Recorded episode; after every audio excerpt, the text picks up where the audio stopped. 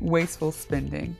If we sat back and took account of the money we've wasted, we may be surprised by the dollar amount. Sometimes we find ourselves facing financial difficulty because of wasteful behavior, not taking value in the dollar and cents we have. I believe in enjoying life while being prepared for it as well.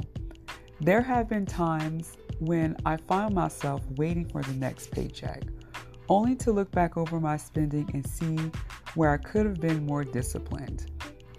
And in all honesty, it was wasteful. Buying things that I could have done without. Learning how to spend wisely is so important, not only for the present, but more so for the future. Thinking ahead is a must. Time is moving a lot faster than many of us realize. Being prepared for the next stage of our lives is our responsibility. There is so much we can do to create a comfortable future.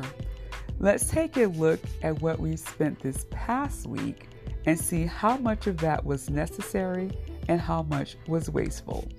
If we experienced an emergency, how many of us are financially prepared?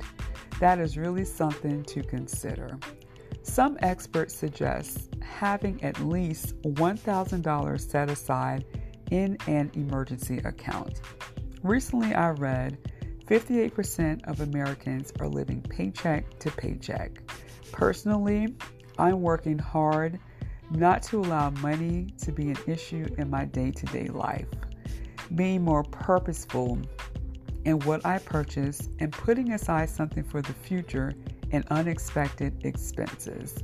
I believe reining in careless spending is a major key to financial preparedness and success.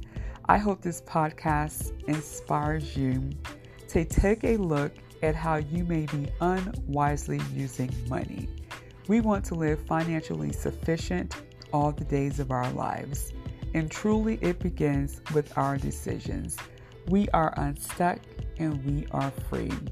Please feel free to share this podcast with a friend and follow us on Instagram.